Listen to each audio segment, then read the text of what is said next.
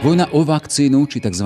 sputnik diplomácia Moskvy, do ktorej sa zamotalo, či bolo zamotané aj Slovensko, jeho dnes už bývalým premiérom Matovičom. Nová eskalácia na hraniciach medzi Putinovým Ruskom a Ukrajinou Zelenského, pri ktorej sa rovnako skloňuje aj výraz, či dokonca hrozba vojny, či do tretice vojna hybridná, ktoré majú byť prvé dva príklady len súčasťou. A to všetko v čase, keď sa ulice, ale aj policajné celý Ruska pravidelne plnili podporovateľmi uväzneného Alexia Navalného a krajina smeruje k voľbám. Čo sa to na východ od našich hraníc deje? Nemáme sa obávať opätovného konfliktu, ktorý si už vyžiadal tisíce obetí a nemôže byť za tým len politický rozmar Vladimíra Putina zakryť kritiku svojho vládnutia témami, ktoré to prebijú a sme do nich vlastne zatiahnutí aj sami. Téma pre Pavla Havlíčka, odborníka na oblasť bývalého Sovětského zväzu z Asociace pre medzinárodné otázky. Rusko označuje naše země ze Severoatlantické aliance, ale i z Evropské unie za své nepřátele. Když se podíváme v tomto kontextu a touto optikou na to, co se stalo dneska na Slovensku, tak všichni v Kremlu si dneska musí prostě uh, mezi sebou plácat a tleskat, když se jim tímto způsobem podařilo destabilizovat jednu z evropských členských států. To je přece úplně jasná rovnice. Je pondelok, 12. apríl. Pekný deň želá Jaroslav Barborák. Ráno nahlas.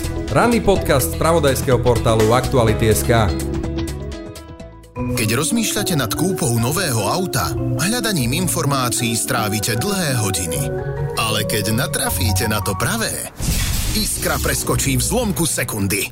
Atraktívne novinky Peugeot 208 a 2008 dostanete počas Lion Days už od 120 eur mesačne s odkupným bonusom až do 1000 eur za vaše staré auto. Alebo v prípade elektrických verzií s nabíjacím wallboxom zadarmo. Viac na Peugeot.sk. Peugeot. Počúvate podcast Ráno na hlas. Takzvaná sputnik diplomácia, my v nej a tiež rusko-ukrajinská eskalácia a Pavel Havlíček z Asociácie pre medzinárodné otázky. Vítajte v Rán na hlas. Dobrý den. Slovensko sa popri Srbsku a Maďarsku stalo príkladom ruského úspechu tzv. vakcinovej či vakcinačnej diplomácie. E, pán Havlíček, to je len krátky citát z vašej eseje o vakcinačnej diplomácii s podtitulom Ako sa zo Sputnika V stal nástroj zahraničnej politiky. Proč jste v něj vakcínu nazvali rovno zbraňou? Tak já jsem, já jsem to nazval eh, tímto způsobem, protože si opravdu myslím, že eh, jak jsme v minulosti viděli různé prostředky, jakými Ruská federace prosazovala své zahraniční zájmy, tak v tomto posledním, eh, řekněme, několika měsících tímto prostředkem se stala vakcína Sputnik V. Myslím si, že to je poměrně zásadní, zásadní obrat eh, v těch, eh, řekněme, mezinárodních stazích, protože po dlouhou dobu pro naše země z našeho regionu střední a východní Evropy Rusko znamenalo zejména hrozbu, zejména nějaké problémy, anebo samozřejmě potom určitou formu závislosti, například v oblasti energetické a dodávek plynu. Nicméně ta situace s COVID-19 se poněkud proměnila a my vidíme, že Rusko nastupuje na tu mezinárodní scénu s novou, s takovým novým dopingem. Já jsem o tom mluvil i jako takovém, jako takovém dopingu, když se bavíme o zahraničně politických eh, vyjednáváních, kdy Rusko vlastně eh, si nově otevírá eh, dveře, kde by normálně otevřeny nemělo, protože zkrátka nabízí něco nového, něco, čím je vlastně v těch mezinárodních stazích unikátní, a čím může dále eh, pokračovat a nějakým způsobem eh, vlastně mm, to využívat eh, v pokračování své zahraničně politické linie. V případě Slovenska, ale i České republiky, myslím si, že je to velmi, velmi patrné.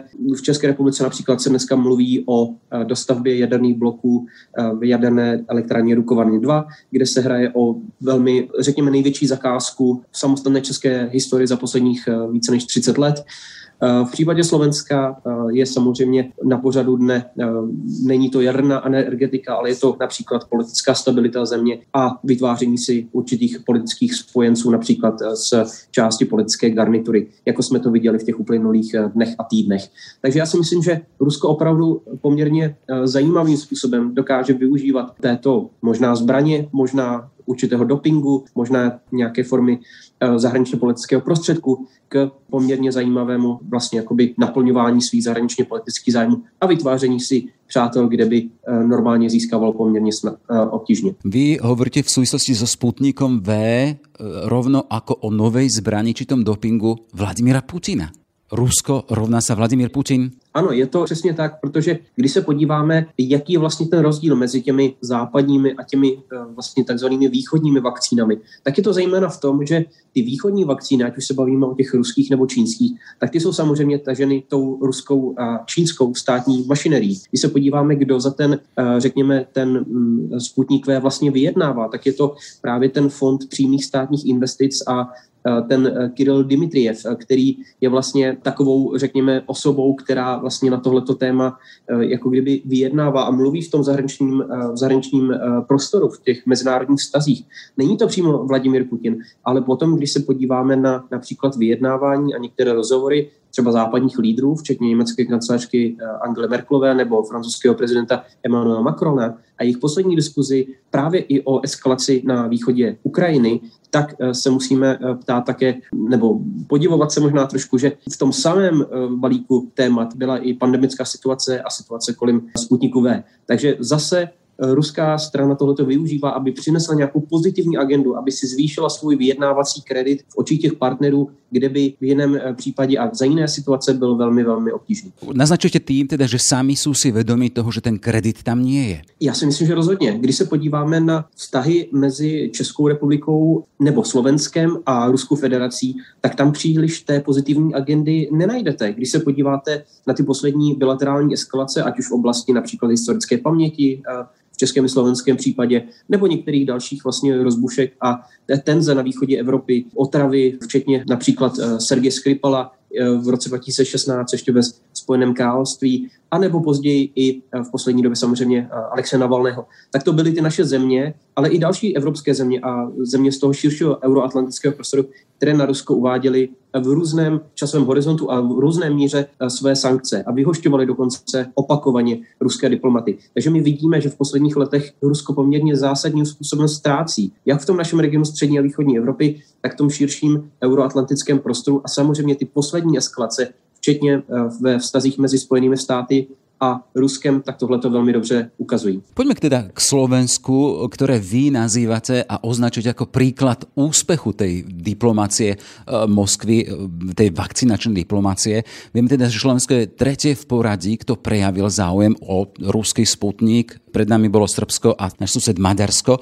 Chcem sa spýtať, ale v čom sme iní v porovnaní napríklad s vašou Českou republikou alebo napríklad s Nemeckom Angely Merkelovej, kde se těž avizuje opcia pre ruskou vakcínu. Já si myslím, že ten zásadní rozdíl je v té, řekněme, institucionální, ale i společenské odezvě na Sputnik V. Když se podíváme, jakým způsobem reagoval eh, ještě tehdejší ministr eh, zdravotnictví ve Slovenské republice, eh, pan Krajčí, jestli se jeho jméno nepletu, tak tam byl přeci diametrální rozdíl od toho, jak se k tomu postavil náš ještě opět tehdejší ministr Jan Blatný. Jan Blatný je rezolutně prohlásil, že nepřichází v úvahu, že by eh, se v České republice používaly vakcíny neschválené eh, Evropskou lékovou agenturou. Řekl, že v okamžiku, kdy tento eh, proces eh, bude dokončen, tak eh, je to možné zvážit a nebude se stavit proti tomu. Ale rezolutně se postavil proti tomu, aby byly nějaké tlaky činěny na český SÚKL, alternativa slovenského šuklu, anebo samozřejmě i na českou vládu. To přeci je velmi, velmi odlišná pozice a i český premiér Andrej Babiš se vlastně v tomto choval diametrálně odlišně od takového, jestli mi dovolíte to slovo, oportunismu slovenského premiéra Igora Matoviče, který vlastně dokonce, a to já tam nejvíc více kritizuju za zády koaličních partnerů, za zády, řekl bych, až slovenské společnosti. Vlastně eh, po tajmu vyjednával s Ruskem a podkopal v očích mnohých, jak já i vidím z těch eh, průzkumů veřejného mínění na Slovensku, důvěru eh, ve svůj kabinet a ve svoji vlastní osobu. A to paradoxně, když ten kabinet vstupoval někdy před rokem, něco více než před rokem na Slovensku, s duchem protikorupčním, eh, transparentním a tvrdě se vymezujícím vůči té předešlé garnituře Roberta Fica. Myslím si, že tímto způsobem Igor Matovič ten veřejný kredit do velké míry ztratil. Zajímavý právě ten váš pohled zvonka. Predsa len teda, keď sú slovenské média kritické, alebo keď Igor Matovič nachádza kritikov, či už v radoch politikov, či analytikov, či aj v štátnom šúkli, štátny ústav pre kontrolu lieči, ktorý jednoducho ide podľa pravidiel a hovorí teda, že nemôže dať placet ruskému Sputnikovi. Vyslúžili sme si od neho tu teraz najnovšej prezivku, že sme idioti. Ako to vnímate vy spoza hraníc? Toto sú slova bývalého premiéra, aktuálne ministra financí, ktorý sa vrátil včera večer, nahrávame teda v piatok, včera večer z Moskvy, dnes avizoval teda, že ide do Maďarska za Viktorom Orbánom a za jeho šéfom diplomacie, aby zachraňovali projekt Sputnik. Ako to vnímate vy spoza hraníc? Takáto komunikácia jedného z najvyšších predstaviteľov Slovenskej republiky. Já si myslím, že uh, vlastně my tady v České republice, ale i jinde po Evropě vidíme, že styl uh, bývalého, již dnes bývalého eh, slovenského premiéra Igora Matoviče je velmi osobitý a my vidíme, že on opravdu má rád určitou dynamiku v té společnosti, že on je tímto způsobem typický vlastně, řekněme, ale a samozřejmě proto jsou někdy ti mezinárodní partneři poněkud schovývaví k tomuto stylu. Nicméně v tomto konkrétním případě si myslím, že opravdu ty hráze byly prolomeny a ta důvěra a pochopení ze strany některých těch mezinárodních partnerů, včetně samozřejmě naší země, tak si myslím, že byla, byla poměrně také ztracená, jak už jsem mluvil o té ztrátě důvěry, důvěry vlastně i v té slovenské společnosti, protože si myslím, že tohleto, eh, tenhle ten styl chování, ale i například tenhle ten styl vyjadřování si myslím, že je velmi, velmi hrubý a myslím si, že eh, ani pro českou společnost tohle je nějakým způsobem nepřijatelné. My eh, určitou míru vulgarity, řekněme, jsme se bohužel byli nuceni naučit od českého prezidenta, řeknu to úplně otevřeně, ale myslím si, že i tak přes některá i třeba sprostá slova v tom veřejném prostoru ze strany hlavy českého státu, která zazněla v uplynulých letech, tak si pořád ta česká společnost na tohleto úplně nenaučila a Andrej Babiš si na to, myslím, dává poměrně velký pozor. Alespoň když vystupuje na veřejnosti. Je jiná situace potom, když ho nahrají někdy za zakrytými dveřmi, respektive někdy, kdy si myslí, že to slyšet není. To je jiná věc. Ale myslím si, že tenhle ten styl opravdu eh, spousta lidem nesedí, ale ten zásadnější problém já tady vidím opravdu v obcházení nejen toho samozřejmě společného evropského prostoru, na který v tom českém prostoru byl velmi kleden eh, silný důraz, ale samozřejmě i vlastně v obcházení těch, řekněme, koaličních partnerů slovenské společnosti. A myslím si, co bylo vlastně úplně nejhorší, tak jak jsme to viděli od nás České republiky, tak bylo to, že když tímto způsobem mělo dojít vlastně k aplikování té eh, ruské vakcíny Sputnik V, tak ta konečná zodpovědnost neměla být na straně vlády nebo na straně toho poskytovatele, tak jak by to mělo být, kdyby ta vakcína Sputnik V prošla tím oficiálním evropským procesem, ale na straně doktorů. A to mně přijde úplně až nemorální, protože si myslím, že tohle to nechávat na lidech, kteří absolutně nemají žádnou možnost ověřit si, jak ta vakcína je nebo není uh, bezpečná, tak to si myslím, že je úplně vlastně nejhorší ze, ze všech těch věcí. Tenhle ten takzvaný outsourcing vlastně té zodpovědnosti ne předání a chycení té zodpovědnosti a opravdu plásnutí do stolu, my to uděláme, ale já za to budu zodpovědný, ale vlastně ještě předávání té zodpovědnosti na ramena uh, slovenských doktorů. To si myslím, že bylo vlastně úplně nejhorší. Jasné, však kým sa dostaneme k tomu podkopávaniu o dôveryhodnosti aj v rámci toho európskeho a unijného priestoru, uh, len takou poznámkou teda, že keď spomínate vy aj ten český príklad a to teda, že ten váš minister zdravotníctva sa postavil za to a povedal Sputniku nie, no stalo ho to miesto tiež. Ano, je to přesně tak. Eh, v České republice eh, to nešlo udělat eh, po tajmu proti vůli koaličních partnerů, proti vůli české společnosti, ale muselo to být touto formou politického zemětřesení.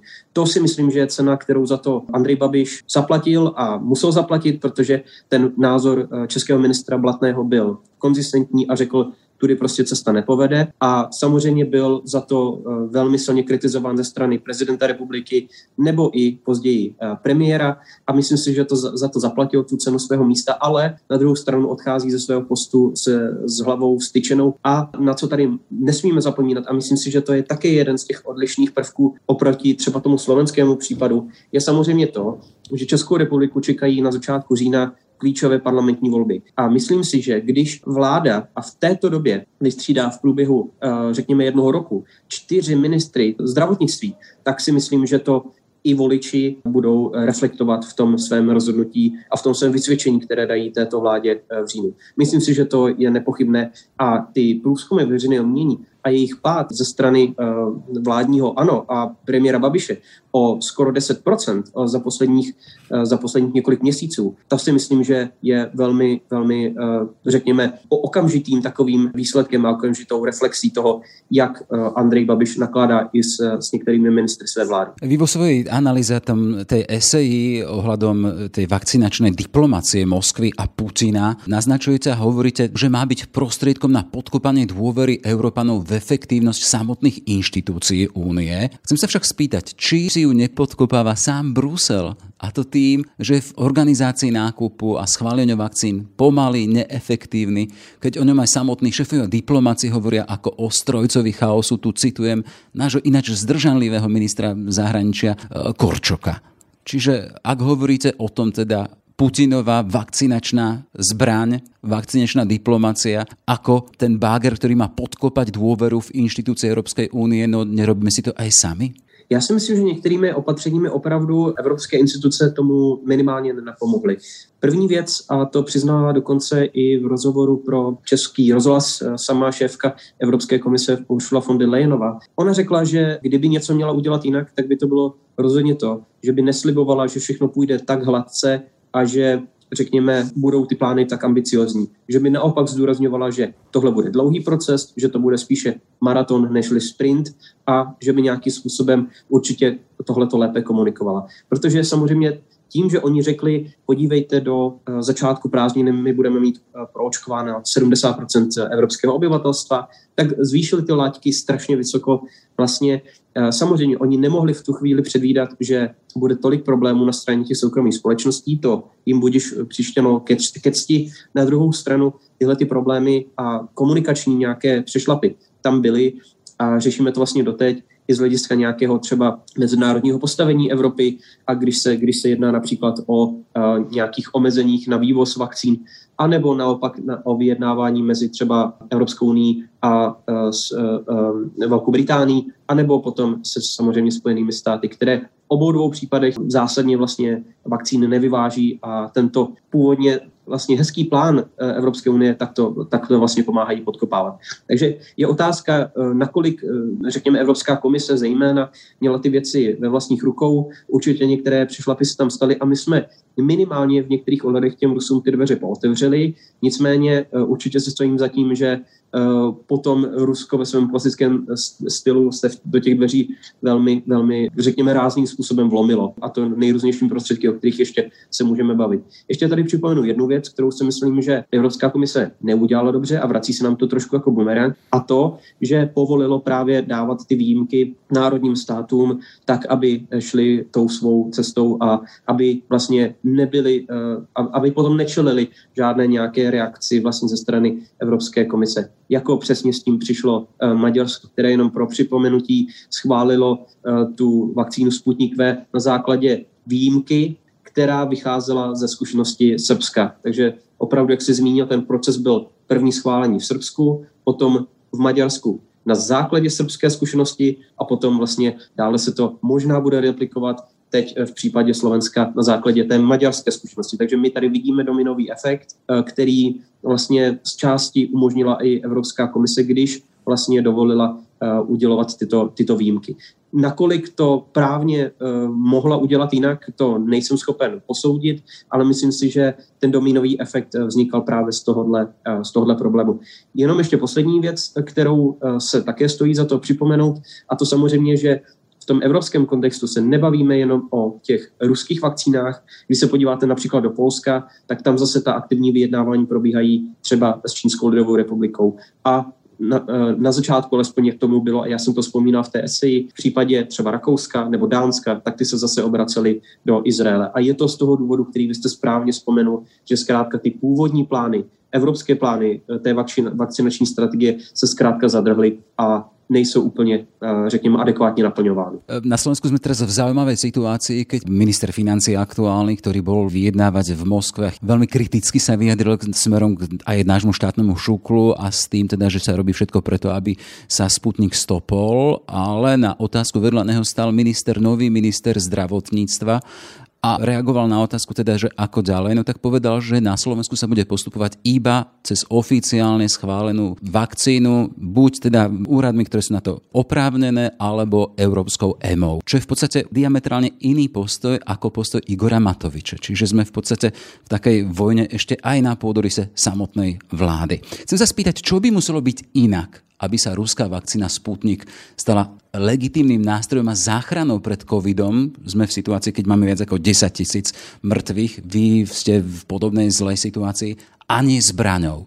Já si myslím, že tady by se musela eh, změnit vlastně ta logika a ruské přemýšlení o té celé situaci. Já jsem to opakovaně vzpomínal, když jsem eh, připomínal eh, i třeba českému publiku to, že Rusové sami nasadili tu svou vakcínu pro své vlastní obyvatelstvo. A tam podívejme se, kolik procent ruské společnosti je stále proočkované, když se pořád bavíme o vývozu ruské vakcíny do zahraničí. No vy jste písali, že nějaké vyše 3% zatiaľ, hej, čo je nič? Přesně tak, přesně tak. Je to zlomek ruské společnosti. To si myslím, že je také důležité na to pamatovat. Proč naše společnosti mají v úvozovkách mít přednost před vlastními ruskými obyvateli. To je i morální argument. Ale Chtěl jsem říct si vlastně to, že tady je samozřejmě problém i v tom, že v Rusku samotném se očkuje již několik měsíců a kdyby Rusku skutečně leželo na srdci a na mysli a zdraví evropských občanů, tak mohlo již někdy v prosinci minulého roku a v Rusku samotném to bylo učiněno ještě dříve, někdy v srpnu minulého roku,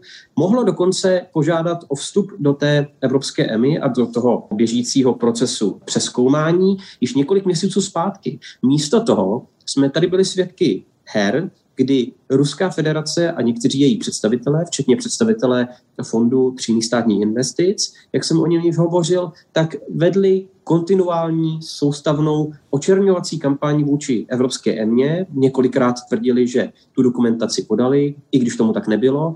Eh, angažovali se v tomto případě v šíření přímých dezinformací. Takže to nebylo tak, že by my jsme nechtěli dovolit Rusku, aby zaregistrovalo svou vakcínu nebo aby jí pomáhalo řešit i naše evropské problémy. Ale bylo to přesně naopak, že Rusové se raději vydávali cestou vyjednávání s vůči Rusku eh, tradičně zpřátelenými členskými státy, eh, vůči, vůči Rusku nakloněným politikům, místo toho, aby se vydali cestou toho oficiálního evropského procesu, který byl transparentně již měsíce zpátky nastaven pro všechny ty vakcíny úplně stejně.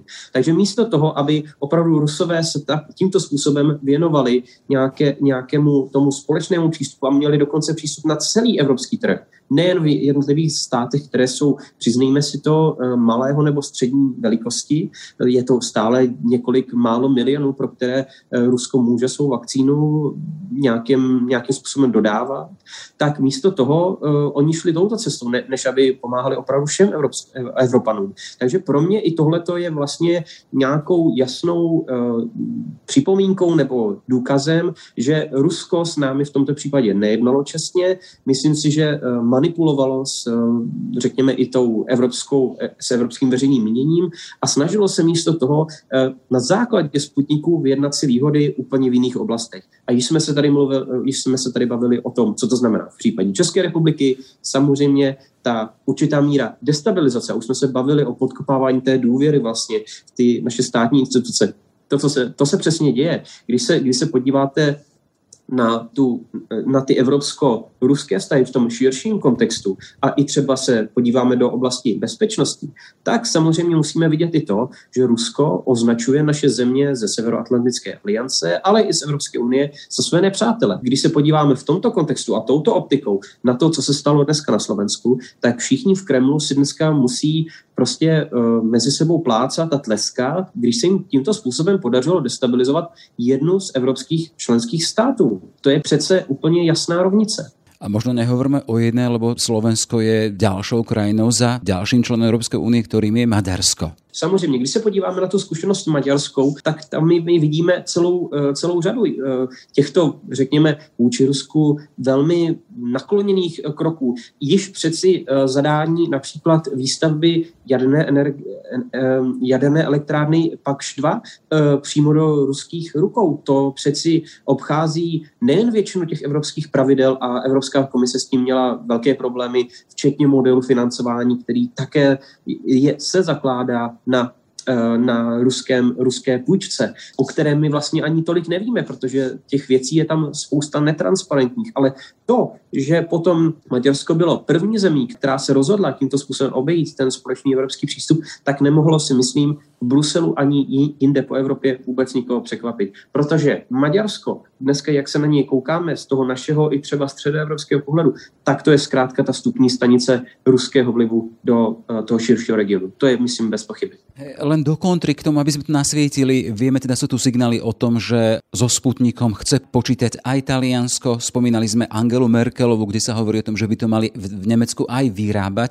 V čom je ten ich prístup a ich postup iný od Slovenska či Maďarska? Len v krátkosti, lebo nemáme neobmedzený čas. Jenom krátce k tomu poznamenám to, že jak v případě třeba Itálie, ale i Rakouska nebo Německa, tak tam všichni, eh, celá politická garnitura, jedno, garnitura jednoznačně prohlásila, že Sputnik se bude aplikovat v těch jejich zemích až po schválení evropskou EMou řekli, že žádné výjimky tohoto způsobu, jako jsme toho svědky v Maďarsku nebo na Slovensku, nebo dnes se o tom vyjednává v České republice, formou nějaké klinické studie, nebudou v žádném případě uh, nějakým způsobem umožněny.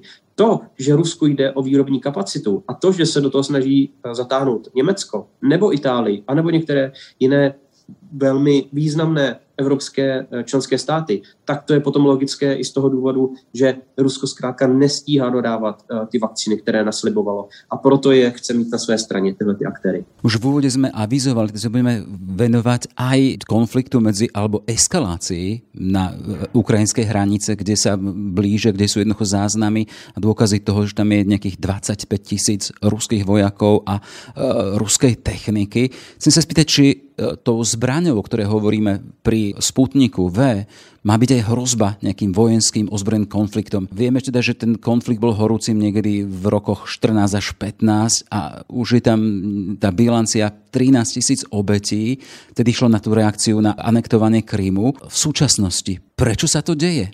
Máme za tým zase hľadať to teda, že Vladimír Putin hľadá nejakým spôsobom rozptýlenie toho zlého obrazu, ktorý ide von do Európy, do sveta, keď vidíme, že tí na uliciach sú zatváraní protestujúci, podporovateľe jeho kritika Navalného, tiež sú pred voľbami, ktoré majú byť v jeseni. Len teda, že či to je nástroj, je to ďalšia zbraň, alebo rieši nejaké vážne nezhody so samotnou Ukrajinou. Já si myslím, že je to více, více faktorů, které vy jste zmínil. Myslím si, že Rusko se jak snaží před svými parlamentními volbami v září eh, vlastně zvýšit legitimitu toho putinského režimu, té své vládní strany Jednotné Rusko, která je mimořádně pošramocená po letech stagnace korupce a obrovského rozkrádání vlastně toho státu a jeho uzurpování. To si myslím, že je první z těch důvodů a samozřejmě ten obrovský tlak na ruskou opozici v čele s Alexem Navalným, jeho, jeho otrava před eh, několika měsíci uh, ze strany ruských tajných služeb,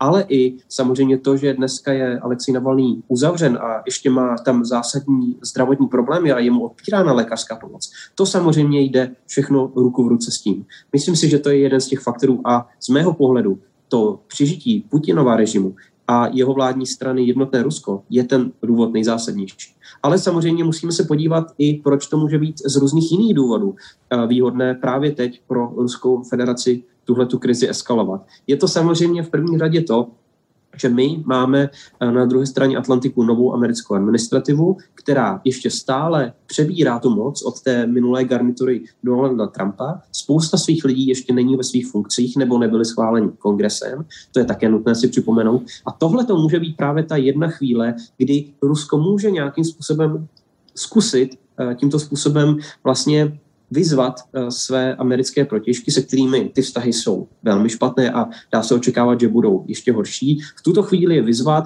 k nějakému, eh, nějakému třeba eh, nějaké reakci, nějakému možná i kompromisu, o který můžou stát. A samozřejmě a ten další důvod, a ten je také velmi vlastně na snadě, tak je vytváření tlak tlaku na, eh, jak na, eh, řekněme, ukrajinské elity v Kijevě, ale potom i v širším smyslu na ty další evropské. Už jsem tady mluvil o o německé kancelářce Angele Merkelové, už jsem tady mluvil o francouzském prezidentovi, kteří si s Vladimírem Putinem nedávno volali. Ukrajinu k tomu uh, Rusové přizvat nechtěli, uh, chovají se již další dobu nekonstruktivně. My víme, že to příměří, které bylo uzavřeno v létě minulého roku, tak není dodržováno.